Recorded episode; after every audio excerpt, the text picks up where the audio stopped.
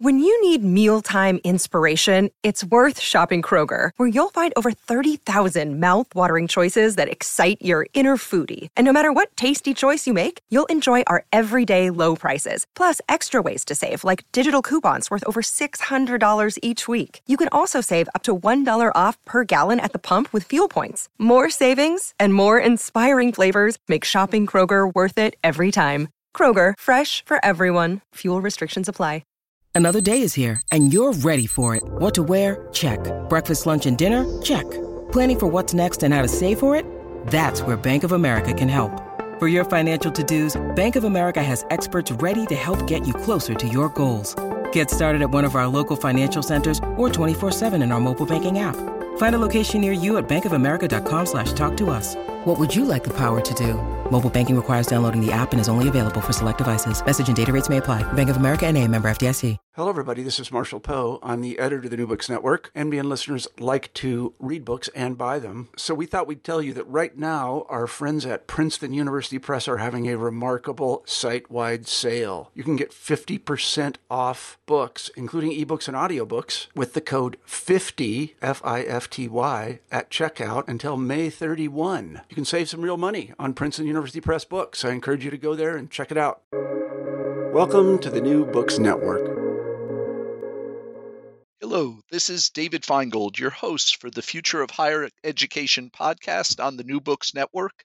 I'm delighted to be here today with Wasif Rizvi, the founder and president of the Habib University in Karachi, Pakistan, the first liberal arts university in Pakistan, the world's fifth largest country. Uh, Professor Rizvi, it's so great to have you here. Uh, very, very glad to be with you.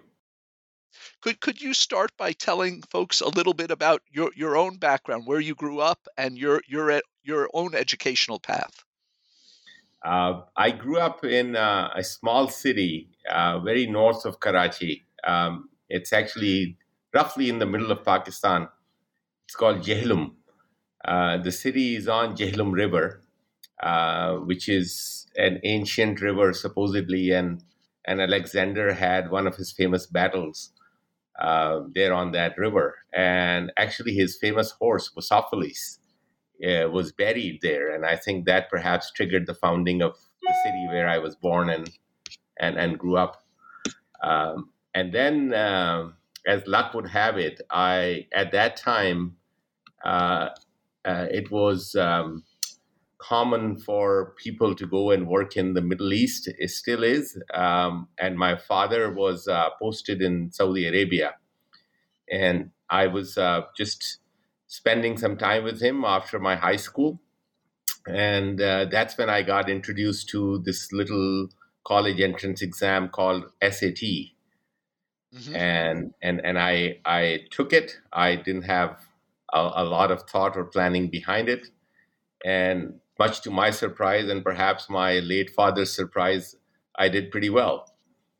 And and then I, I ended up uh, in a place that you're familiar as well, which is Harvard University. Uh, in, and and I graduated out in class of '91. Uh, I think I, I, I arrived just uh, maybe a couple of years after you had left. Great. And, and what did you study at Harvard? So I studied, I majored in uh, philosophy and international relations.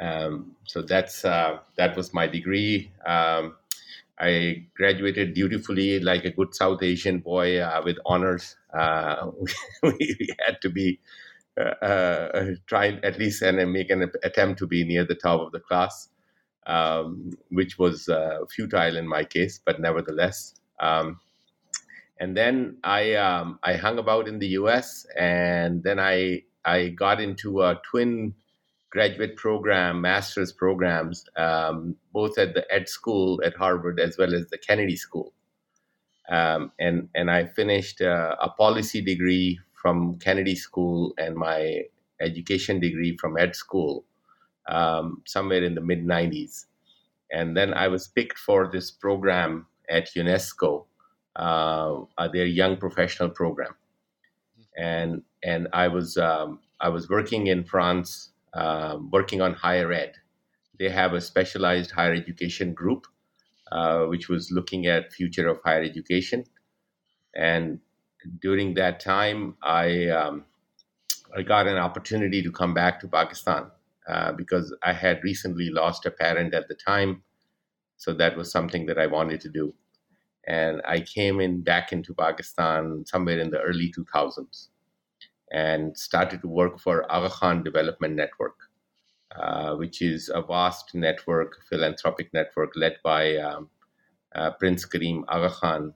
Um, and they're because they're there's a sizable number of Ismaili community in Pakistan, so they have an extensive um, social services, uh, which include education, uh, health, and so on. And uh, in the on the education side, at that time they were planning on expanding uh, their uh, medical school, which is in Karachi. And they, since His Highness the Aga Khan himself is a Harvard alum, he wanted to call it FAS, Faculty of Arts and Science, um, and that was an exciting project. I uh, I thought that I can contribute to it. Um, so that project sort of ran into its own snags, and uh, I was wondering um, what I should do because I was not too confident that that project was going to take off. And at that time, as luck would have it, uh, I was introduced to this um, very philanthropic minded uh, but and a wealthy family uh, business uh, known as Habib's. And at that time, uh, you know, when, when I was introduced to them, they, they had a, so they have an interesting family constitution so, as a rule, they have to set aside 20% of their profits um, for philanthropy um, before the family gets paid. So that was that was codified by the the grand patriarch of the family, and they never changed it.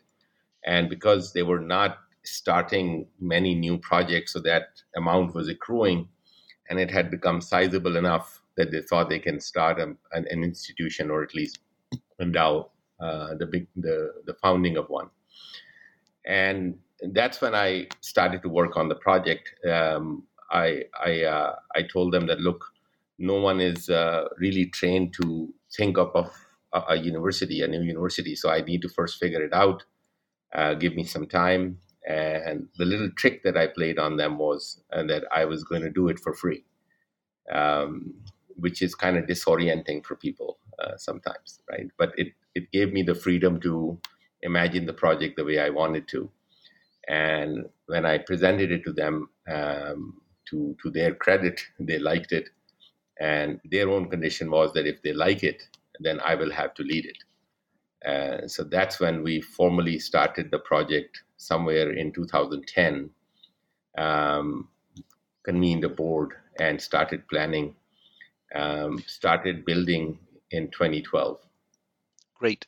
Um, I, I, obviously want to ask you a lot more about the, those early days of, of the university, but I'm curious in that career journey you had, at what point did you think you might yourself want to be a university president? Was that part of why you chose the ed degree at Harvard, or did that come from the work at UNESCO, or when in the journey? Both, I think. Uh, mostly a, a deeper insight into academia in when I was working for UNESCO, because I thought that the way academy is shaped and now so heavily tilted towards being so resource extensive, there isn't a sensible model for um, less resourced countries like Pakistan to emulate. Um, because it had basically become um, a very inward looking enterprise um, it requires a massive research ecosystem, which uh, uh, out of US and maybe EU, it's almost impossible to for any country to support. Um, it's not really. It never looked, uh, at least in the last thirty years, did not look at uh, teaching and innovative teaching as uh, with any kind of intellectual credential.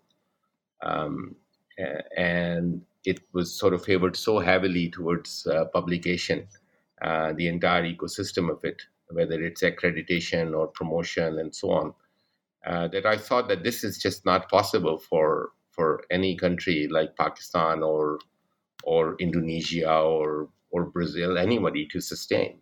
Um, uh, so I think I, you know, as always, you can look back and and and and somehow um, uh, comfort yourself that you were thinking clearly, but you that, that, not necessarily the case, right?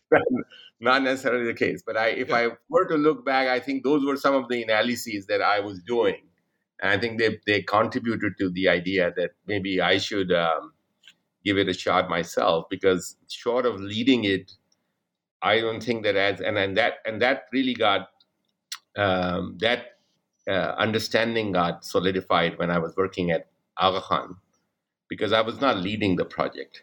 And, and if I was just advising it, uh, because there were so many divergent views that uh, I thought that a coherent idea is not going to come out of it. So I think uh, perhaps that these three episodes, training at Harvard, um, doing analysis at um, at UNESCO and then actually trying to do something.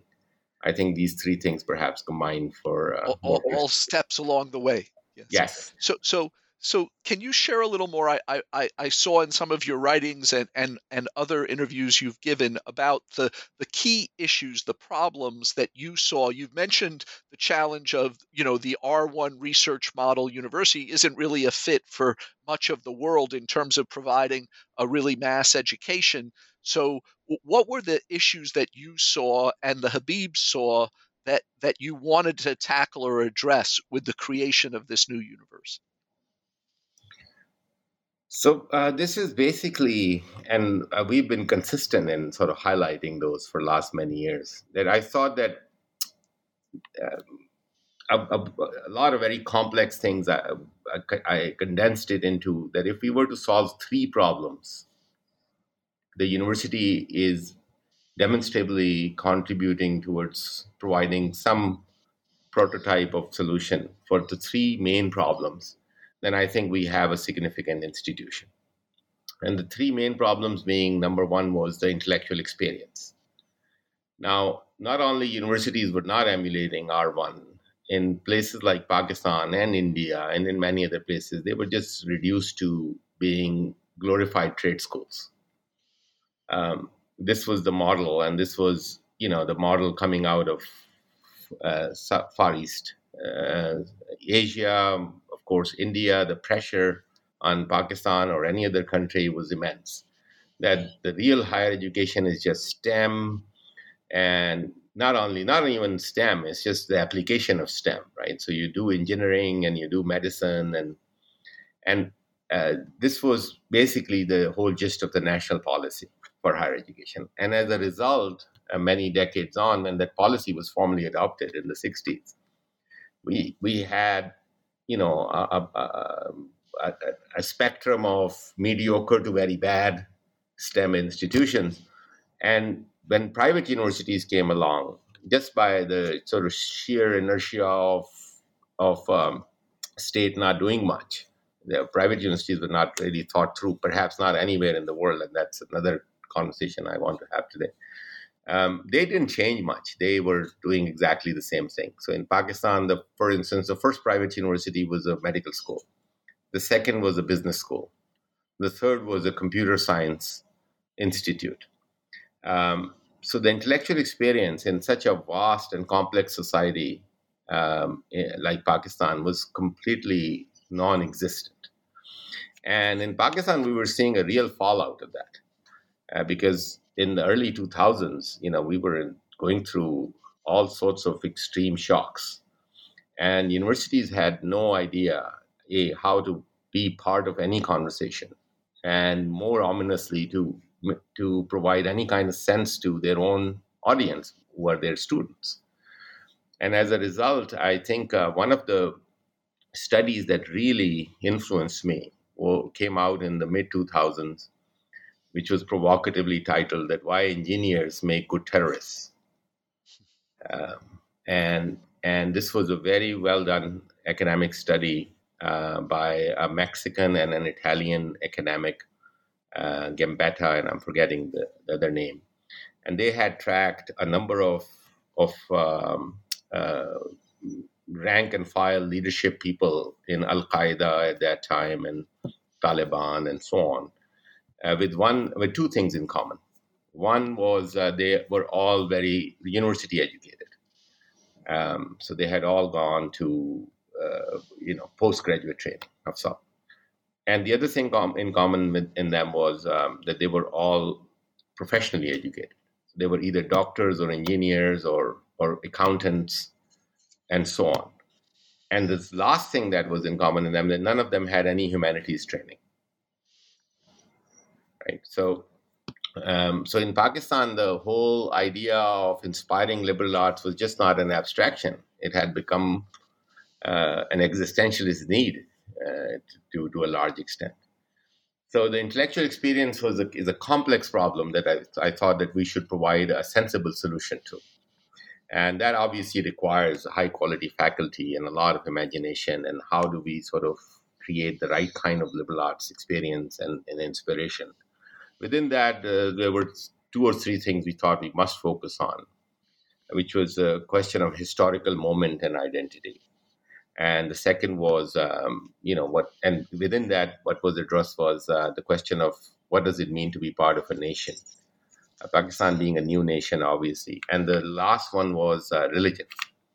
So we thought that any kind of liberal arts and humanities based work that we will do, well, we, we call it reparative epistemology. That if if our our students don't have an independent view of the world from their own perspective uh, and insight of reality, of arts, of what of history, of what's happening to them, then um, I don't think civilizationally we can sustain ourselves, right? And so that's the other problem by not doing it. I don't think that any kind of right liberal arts or humanities perspective has emerged because from any other part of the world it is so heavily dominated by by by Western academia. So this was largely the intellectual challenge that we thought we should be providing solution to, and that's a work in progress. It's ongoing and so on. But the second problem was bigger than the first one. That who are we giving this? That's a pretty big one. yeah. So second problem was that who are we giving this intellectual experience to? So this this brings in the badly thought out private education model, which is ubiquitous all over the world. Because you, you United States lucked out. It actually really, I think, by almost a historical accident, created a model of institutional model of higher education that did not doesn't exist anywhere in the world.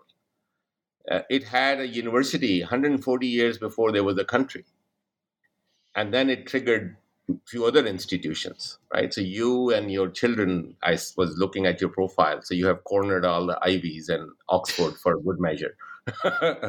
so, so but remember, they they came a long way before there was a country. Uh, so so a different model evolved a community owned center of tertiary excellence of the sort, uh, which is not available anywhere in the world, right? So, higher education is the subject of state or kings or nobles or so on. So, this model deeply influenced US higher education even when public universities came. So, there's, there's great deal of participation of wider community in supporting the university and so on.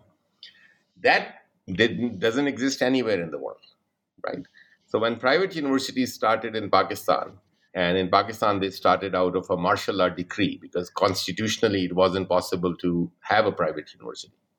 So they started in the mid 80s. They had no way to sustain themselves except to charge students.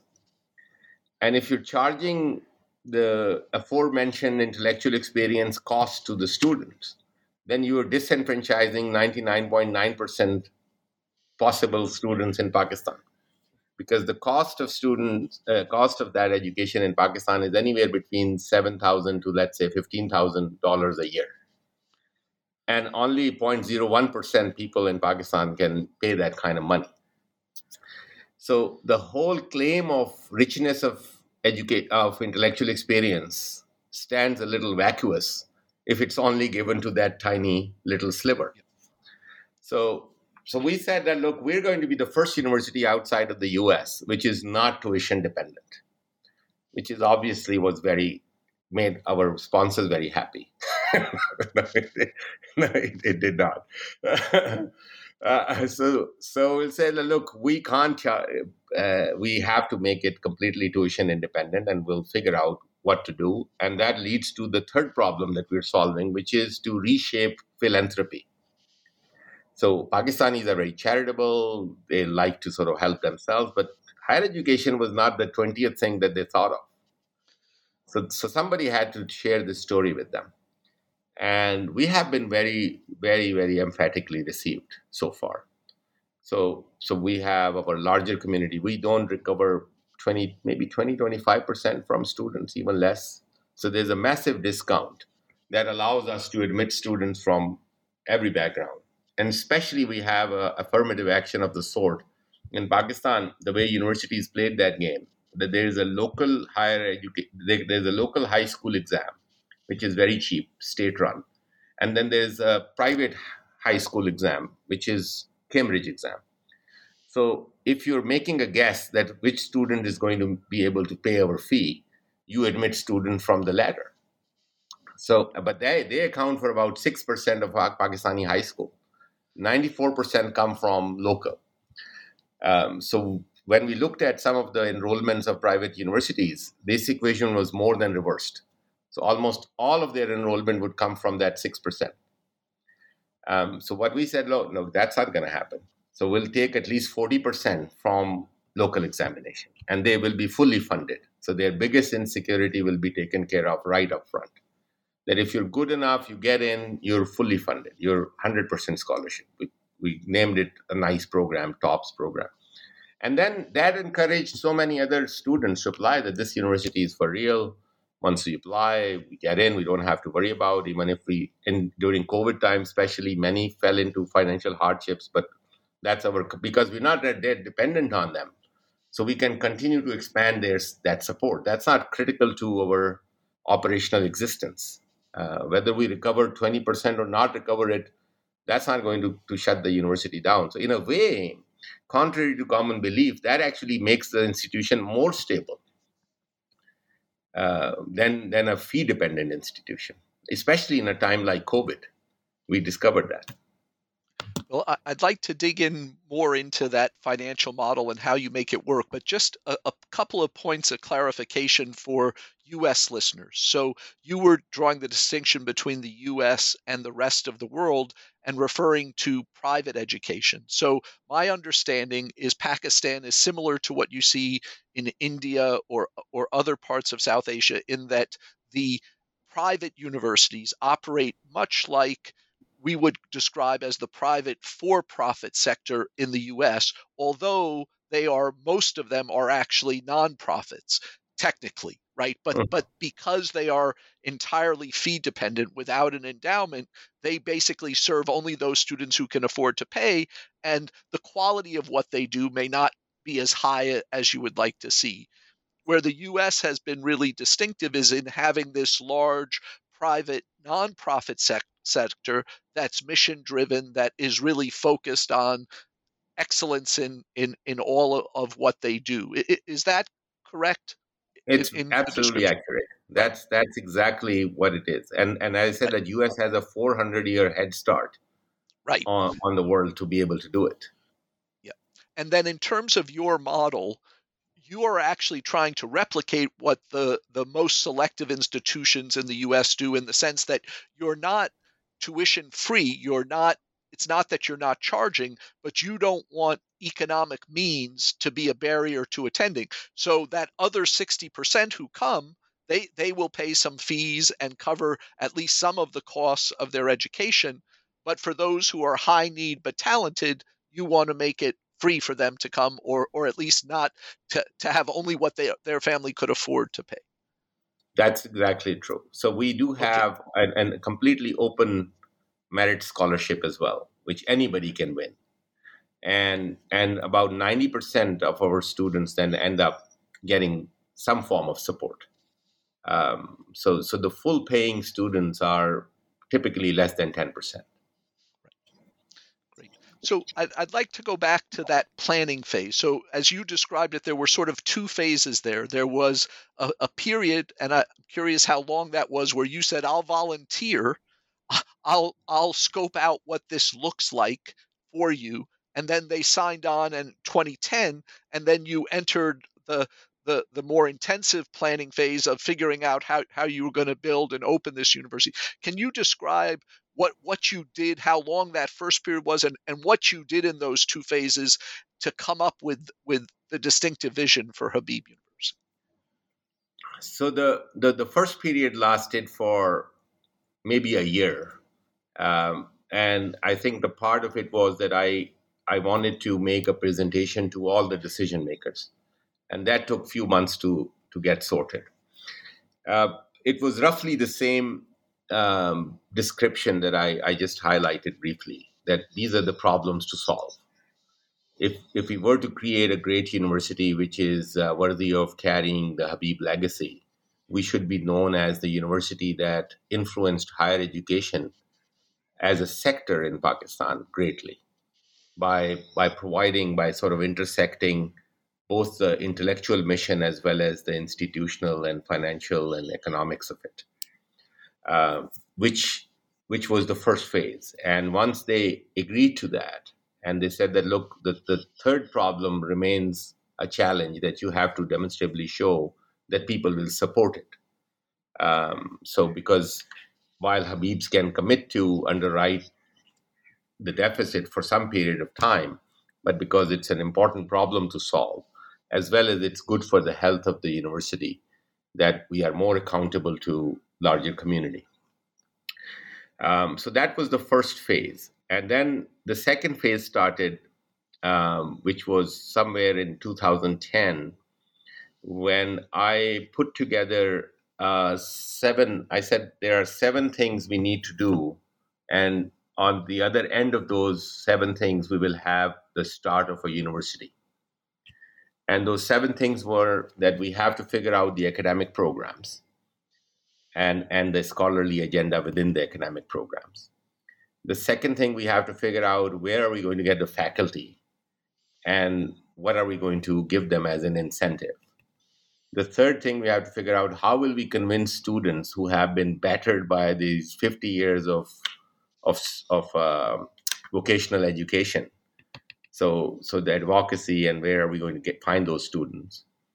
And the fourth thing will be that who are going to be our partners and supporters in this journey globally? And almost all of them will be in the US. So we will have to have partnership and networking. The fifth thing was that we have to have a very robust governance and institutional model so we don't repeat the mistakes that we have seen many other institutions making especially when it is such a sponsor dominated uh, start. So we want to have the right governance, and we will have academics uh, upfront in the governance, and especially the academics that who have some experience of starting or, or working in a in an institution that that was relatively new because the answer to this question that how do you create a great university is not that simple because all the great ones are very old and nobody really remembers. so so so the new university will be so we need uh, uh, right kind of insight. And the sixth thing was the building of the campus, the design of it, and the building of it. And the last thing was mobilizing the community and giving some some projection of sustainability. So these were the seven we they they then got known fondly as the seven WASIF seven planning areas and then when we assembled the board, we, we fast tracked the governance and institutional. So the board for the first time met in August of 2010. And we agreed that basically the board meeting will just be a review of how are we doing against these seven things. And I think we, we, we accomplished them with reasonable success to start a university just four years after our first board meeting. Build it and then start it. Great. Um, I, would like to ask you about uh, each each of those seven in, in some detail, but I w- wondered. I believe that part of what you did in the exploration of those seven was a pretty extensive study tour of other institutions um, in the U.S. around the world, and I, I'm wondering if you could speak to as as you did that, which of the models, which of the things you saw were were most influential in your thinking for for what you felt would work at in Pakistan with Habib? So, so there were two kinds, right? So one was um, the nature of content that you know, and there and it it didn't really. I won't specify an institution, but there were many individuals who were doing very interesting content uh, around what liberal arts and and and these humanities for a place like Pakistan should look like. Um, so so so one part of this network was meeting with the, with those individuals and forming an advisory group, especially for the most important feature of our our uh, curriculum, which is our liberal core. Um, many of them were doing what had tenured position in some of the best universities, so they wouldn't have come to join Habib University. But I think just having them as an advisor was a was a very um, had carried a lot of weight. But institutionally, I particularly looked at um, two institutions, um, Harvey Mudd College and Olin College of Engineering. Both are engineering, but they both shared a very interesting problem few decades apart. That they, uh, Harvey Mudd is, uh, and both were geographical problems. So Harvey Mudd is not far from Caltech. And Olin College of Engineering is not far from MIT. So both of them wisely thought that this is not the game that they can play. They can't have these multi-billion dollar lab and massive research and and Pentagon and JPL and all of that.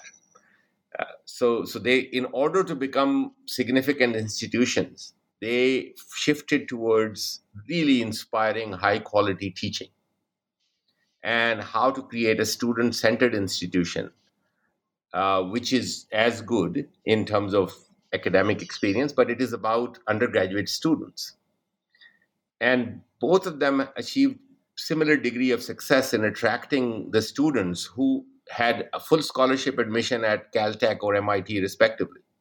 But they left those admissions and and and joined these because they thought that this is a better ground, better ecosystem for them to cultivate themselves. And that was an emulatable model because it was not, from a resource point of view or history point of view, was not frightening. Because Olin is a very recent institution and it is already ranked uh, as number one or two uh, as an undergraduate engineering program. Harvey Mudd is slightly older, but still is a 1950s or 60s institution. So can, can so I those, can I ask yeah. you about those two as models? Because as as you know I had a chance to to work in the Claremont colleges so I know Harvey Mudd very well and Rick Miller was one of the first guests on the podcast and so huge fan of the Olin model. But but one of the advantages they both have that I believe you do not have which I would have thought would be challenging is they both nested within shared proximity and classes of great liberal arts institutions. So Olin had Wellesley and Babson. Uh, Harvey Mudd had the other four undergraduate colleges in the Claremont Consortium. You didn't have uh, other liberal arts institutions to co-locate with to help you with the liberal arts side. They're obviously outstanding on science and engineering, but I'm curious those two models given that that key element you didn't have for building Habib. So that's why we have a much very extensive School of Arts, Humanities, and Social Sciences. So we brought the magic of those proximity colleges right on our campus. So and those and we're the only university in Pakistan now. Few are trying to to copy, which celebrates humanities and liberal arts as much, even more than the STEM. That's our more prominent school. So we have two schools. School of Arts, Humanities, and Social Sciences, and School of Science and Engineering. I did not look at them as content. I looked at them as the right focus. And what were they trying to distinguish themselves from? And they were clearly distinguishing themselves from these behemoths which are in the neighborhood. And if world was my behemoth, that how do I distinguish Habib University?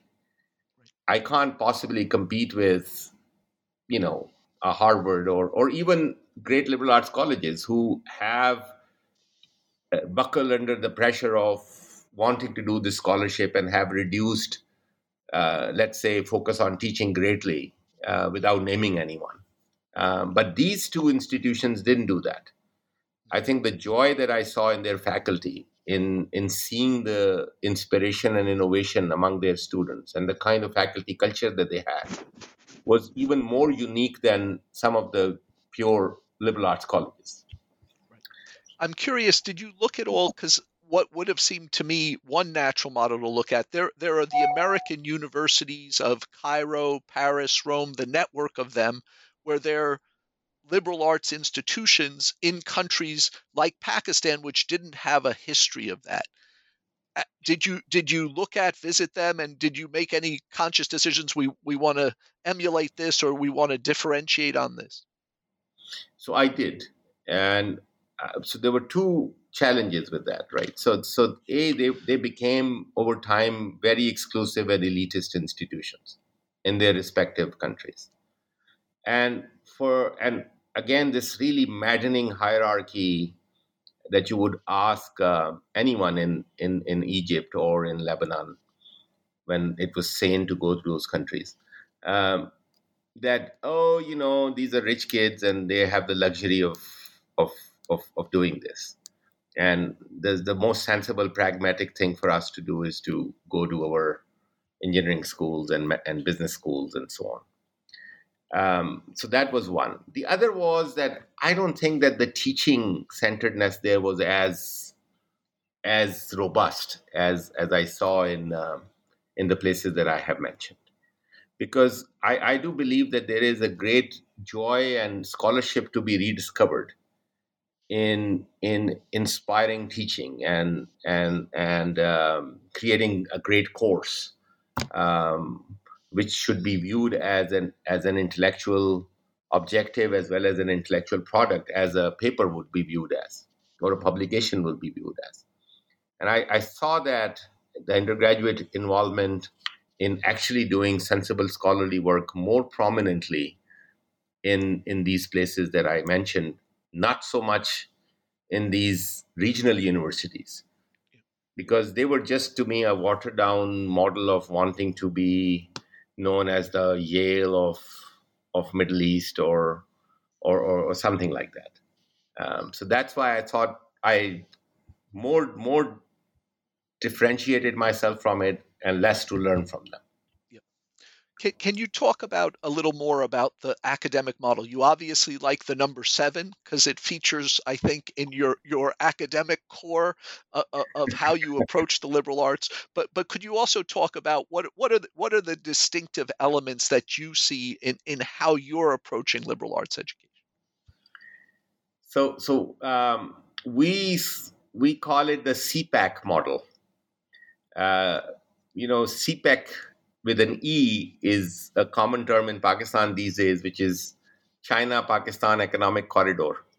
So we did a play on that, and we we, we have our own CPACs, uh, which is with an A. It's content, pedagogy, assessment, and community. So, uh, so that's true for all courses. So we like to see that there is a thought out aspect to all of these four dimensions. And the last one is most interesting that if the if the experience has inspired students to come together as a community which is not captured in formal assessment right? In on the content side overall the cross-cutting thing is you saw the seven forms of thought. Um, seven forms of thought and action we call it. So his, uh, it starts with historical and social thought. Every student is required to do two, two courses in that then there is philosophical thought, again, two courses. Then it's language and expression, again, two. Then there is creative practice, which really helps us on the pedagogy side because we are uh, very immersed in design thinking framework. We have a very good partnership, of course, with Claremont, where they have a good center now, and with Stanford University with their D School so creative thing, creative practice comes really inspires that. Uh, then we have um, uh, scientific method and inquiry, uh, formal reasoning, and quantitative reasoning. So, so students are required to do 11 courses in these seven forms of thought and action. About eight of these courses are fixed. In the three, there is an elective choice, which is within that, right? So um, there, the course has to be specially curated for it to be part of the liberal core. And those eight courses form a great deal of collective experience, shared experience among students.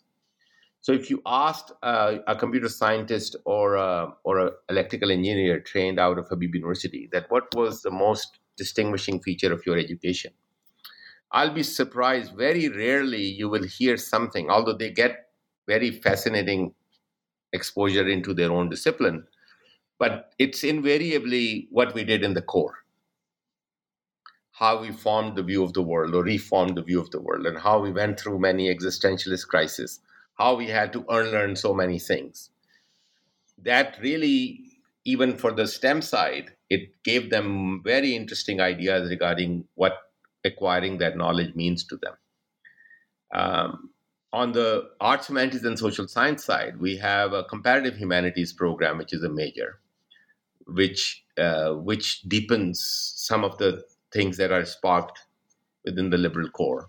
Then we have a social development and policy program. So we think that our students need to engage with the question of national interest and development and so on.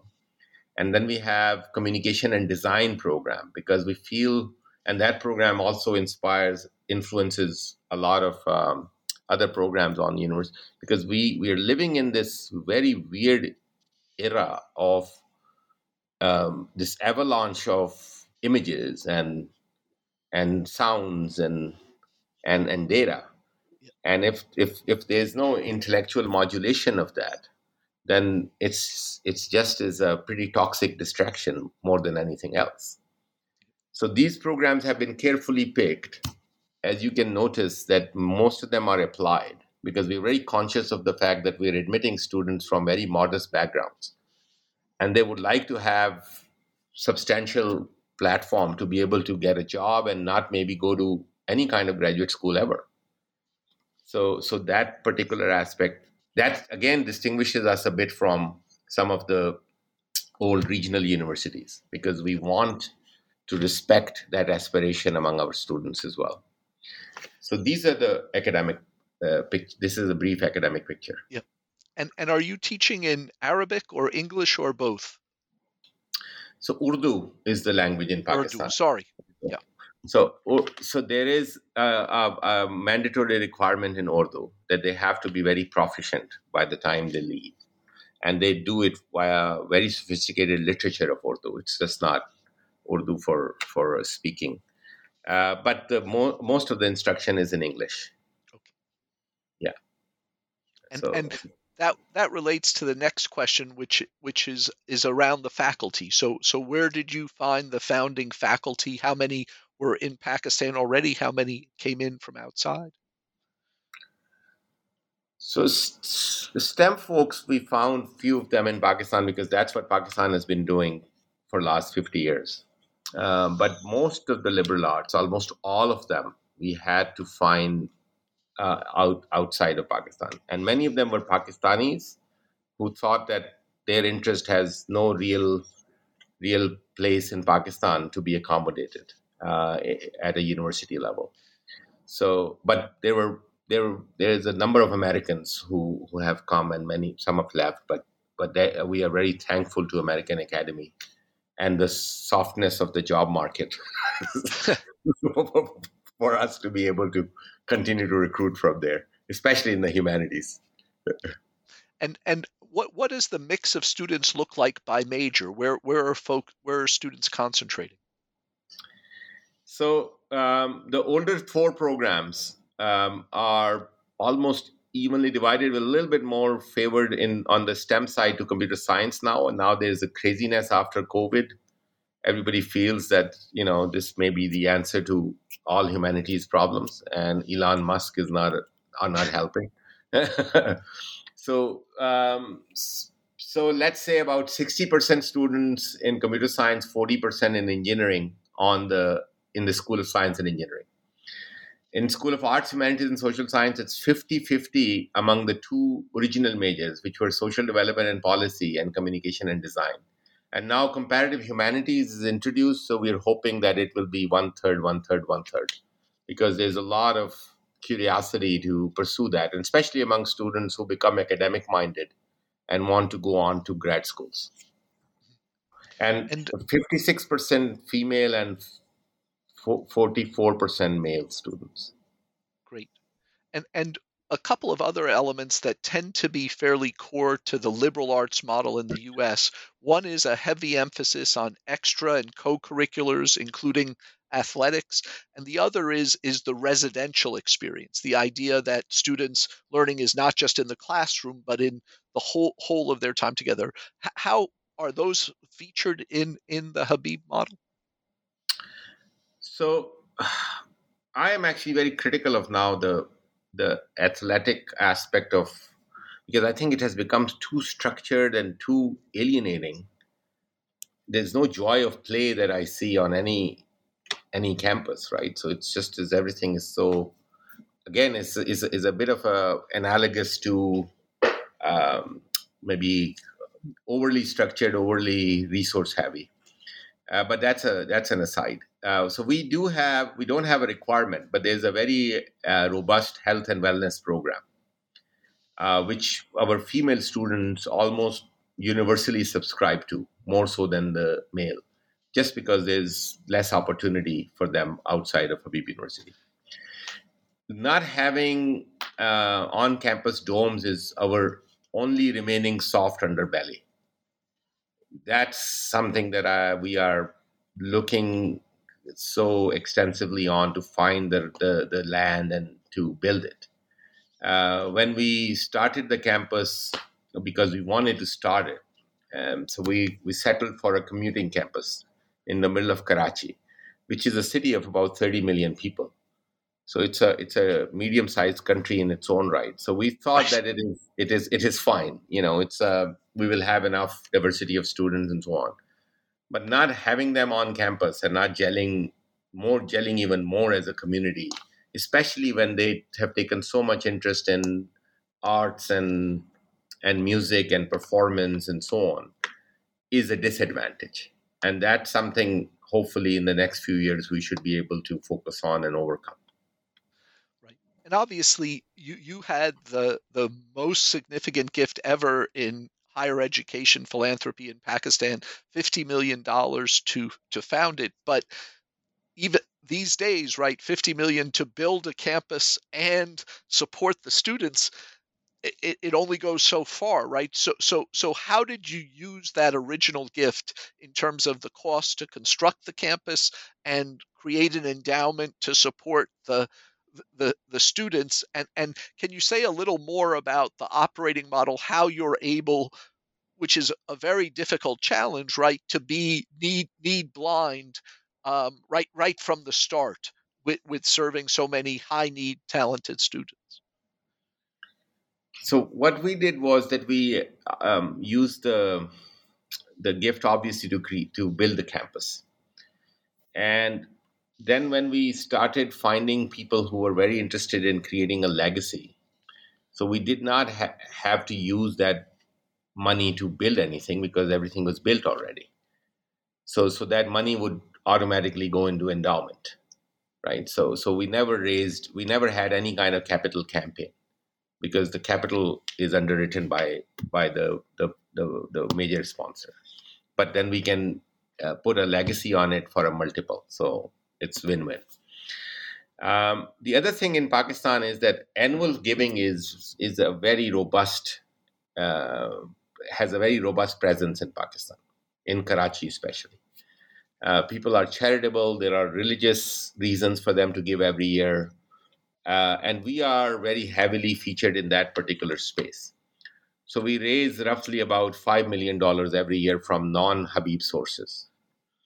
Um, and that and when and Habibs have committed to contribute into that deficit anyway till 2030 or even beyond. But if we are raising so much that we don't have to use Habib's money, so that that differential keeps on adding to our endowment as well. Um, and then we have multiple, we have about eight products. Uh, three of them are recurring funding, and five of them are endowment strategic funding that we are continuously, our team is ensuring that we have uh, possible donors who are, who are giving it to.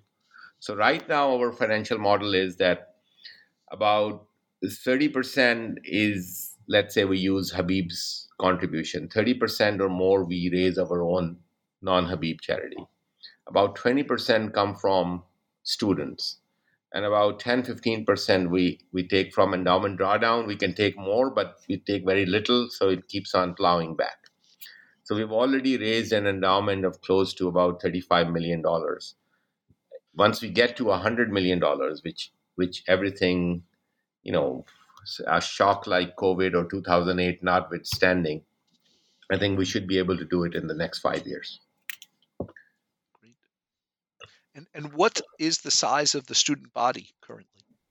So, student body steady state will be about 1,100. We are we are we have about a thousand students right now. And and, and as you and, and about hundred faculty members. Okay, great.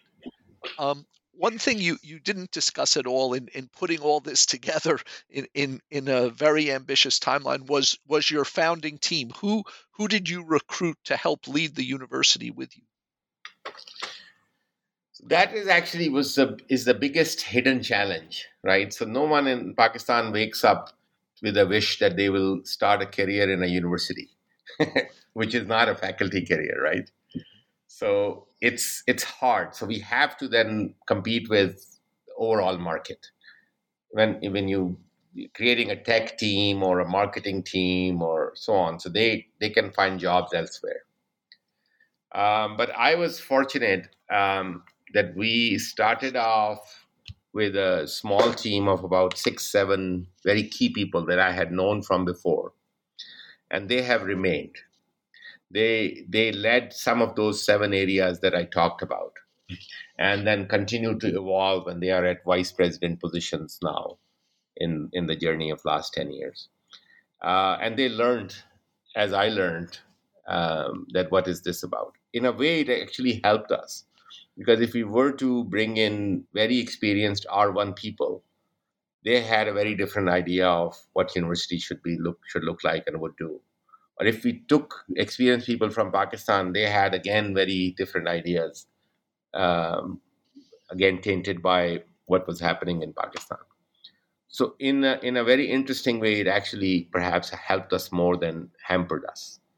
Um, but the key was that if I could have these this core group committed enough, and I have enough security that they won't leave or, or get tired or, or or or lose their energy, and fortunately that didn't happen and and uh, that's how we we worked on it.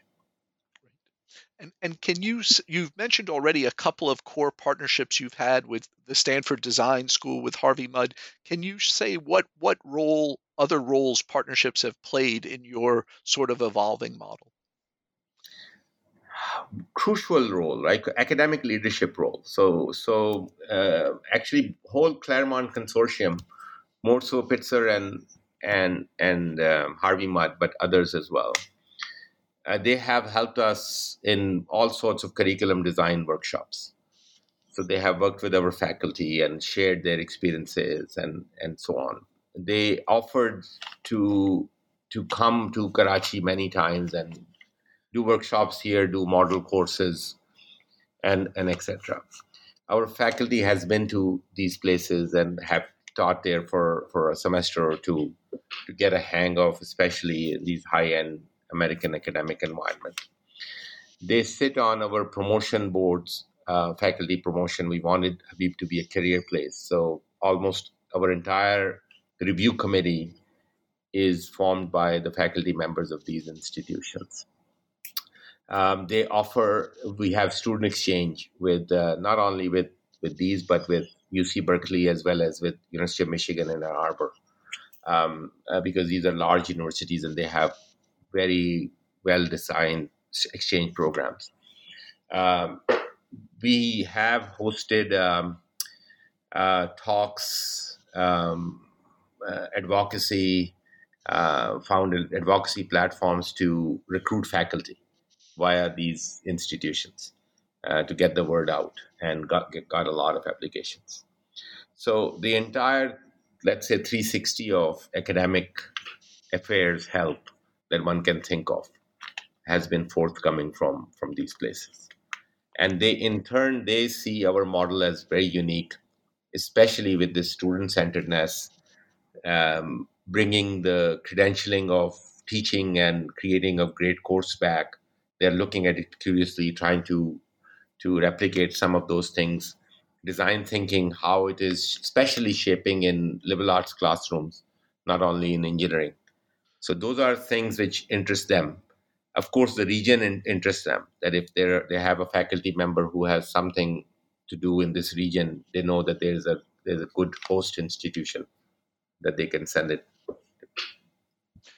can you say a little more? One of the things you shared in the initial diagnosis you were trying to address with Habib was the the absence of um, the the disc engagement and discourse with some of the, the major challenges that Pakistan faces as as a as a newer nation.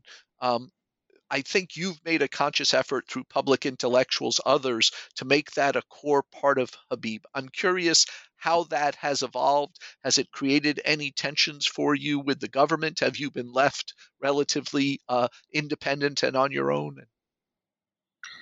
So, a bit of both. Uh, so, our formula was to become so good that anyone who aims to create attention with us becomes a client themselves right? So, so they'll have their children or grandchildren as Habib students, which is worked partially. Um, but it has created tensions here and there. You know, Pakistan is a very insecure security state. Um, so, so you have these, especially being in Karachi, which is a southern tip, rowdy southern tip of the country, and not in the middle of Punjab, where it would have been looked a little bit more favorably. Um, uh, so I think that we have faced issues. We have uh, faced certain friendly, let's say, advices that why don't you do this and not do this. Uh, we have had few visas declined. Um, so, but nothing, to be honest, nothing that that we did not anticipate or or something that would cause major concern. Because eh, the bottom line is that the, the service of our mission is undeniable. And the quality now, the way it is emerging, especially in shape of our graduates, is undeniable. And as I said, that many of these forces are clients themselves. So, so they, they want to have their kids come to Habib University. So the quality itself is a defense mechanism. So I think those are the things that we are navigating. Uh, the other thing that it, we have done is that because of this completely accessible model, it has influenced some of the older universities already. And they are trying to emulate and, and they want to talk about it. That has been acknowledged in Pakistan that we have uh, a good influence on higher education by pushing some of the private universities that have existed long before us to to become more generous. So I think that is another positive discourse or narrative that helps us. The one thing which is relatable for everyone is uh, the support and scholarship that students get. And I think if, if that's happening and if, if the education is demonstrably good and their students are successful, alumni are successful, I think some of these concerns or, or, or some of these aspects are addressed. Um, the other thing, which in a very warped way, I wish that I we didn't have to see it, has helped us, is the the bizarre political turn to absolute quasi-fascism in India, and so many academics who are willing to talk about it, and that's an important conversation. So I think that sort of you know uh, anything about India because Pakistani security apparatus has such obsession about them that that in a way pleases them. So I think that's a. I, I'm not sure how you're going to broadcast it, but that's an interesting anecdotal insight that I have that there is a Schadenfreude that they seem to have uh, because Pakistani army was was very insecure of being labeled as a very highly undemocratic force uh, neighboring the largest democracy, which is India. But now things have gone south so badly in India that, they, they, that they aren't looking that bad. I, would like to come. You, exciting thing for you is you now have your first several classes of graduates. Can you speak to what their outcomes have been? What have they done after finishing at Habib? So, uh, about 70% of them are in the job market. We track them very closely. Uh, and because we encourage them to compete with, for um, to go to best employers, most competitive employers, and and a vast majority of them are. Uh, about 20 25% are already in grad schools or have already graduated and their natural propensity is to apply to grad schools in the US because the style of education that they have gone through has made them familiar. Many of them have had their exchange semesters there anyway. Um, so, and about 5 6% are either entrepreneurial in their own right or uh, some who are not doing anything, um, you know, have are taking a break. Uh, you know, there's some health reason here and there some have gotten married. A couple of them already have kids. So I think that's the mix. But let's say about 90 95% are either in in uh, pursuing a career or are in grad school. Great. And and can you say a little about your your vision for the future? You you've touched on already the uh, desire to add a residential component if you can. What, what are some of the other top things you're, you're hoping to achieve building on the excellent foundation you already have in place? So, our strategic plan highlights three things that we should be. So, we need to consolidate the student success. So, we need to be demonstrably uh, creating alumni who are um, not only getting these jobs but really progressing well uh, and are influencing their employers um, and clearly showing leadership potential. The second one is that we want to become a more and more desirable place for very high quality faculty um, to to come either as visiting or or ladder faculty because we're really defining a scholarly agenda, which is very relevant to us. There are large gaps in the content, in the work that should have been done for the region and, and the challenges and so on, and the insight, both in humanities and on the on the science sides. Uh, there is there's very little work. Pakistan has been looked at, unlike India or China. Pakistan is not really looked with academic curiosity. We are being looked at with political science and security curiosity. So not a lot of scholarly work. So that's one thing that we really want to focus on in the next five, six years. Uh, so residential bit sort of connects with that too, because we want security to come and feel very welcome and and and then do their thing. Um, and the third thing is sustainability that we want to raise an endowment of about $100 million.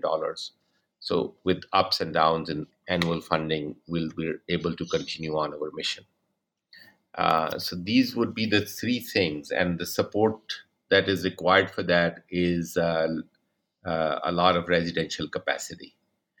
Um, uh, furthermore, let's say if I have energy or if my board is not too tired of me by then, uh, we have 200 acres of land, which is right, right outside of Karachi, where we want to actually build a, a large residential campus and maybe make this one uh, convert this one into grad schools, the one that we already have in, in the city. But that's so you're about, thinking about the p- potential to add graduate programs into the mix as well.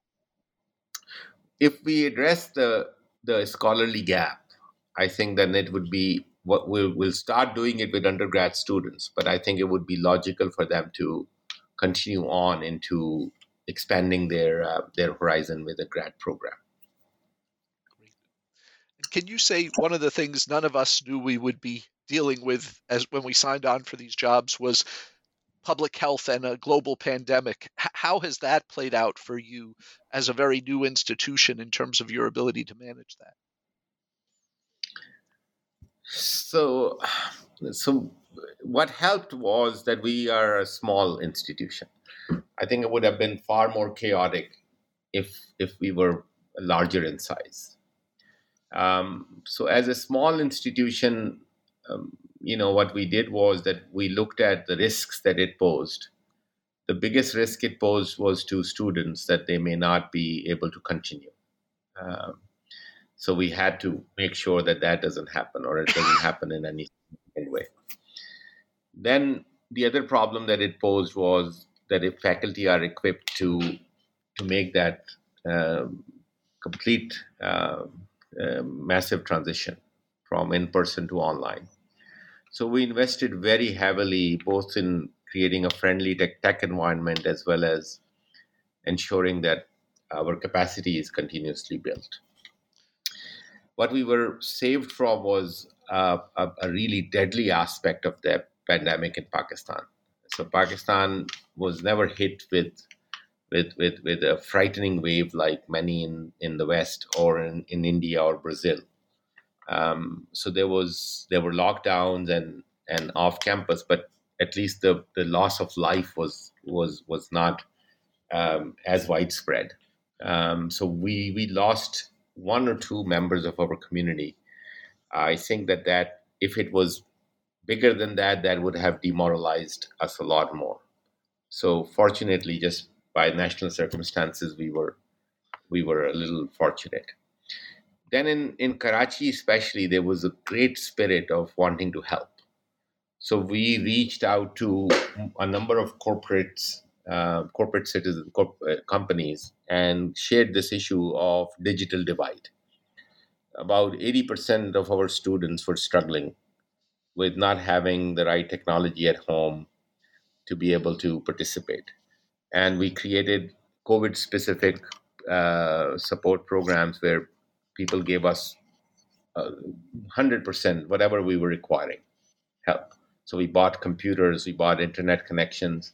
In certain cases, we bought um, electric elect, uh, electricity backups because there was a big power outage problem that was happening.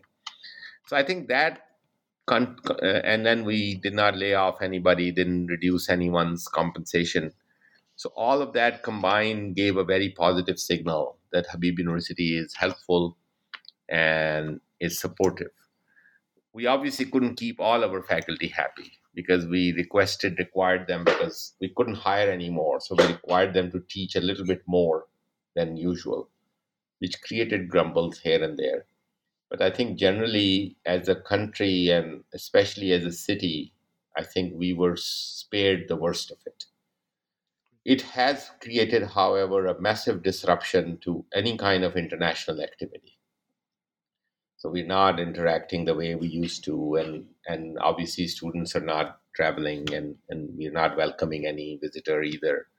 So that has been a continuous toll here and there. That that the actual excitement of of um, being on campus. The other thing we discovered that we were not prepared at all for a high quality first year experience we relied too much on uh, students coming on campus and forming themselves into a happy community. When that campus aspect was taken away, especially our freshmen were completely beleaguered. Uh, they didn't know, they were not getting it. Uh, they had just come out of different high schools, they didn't know each other.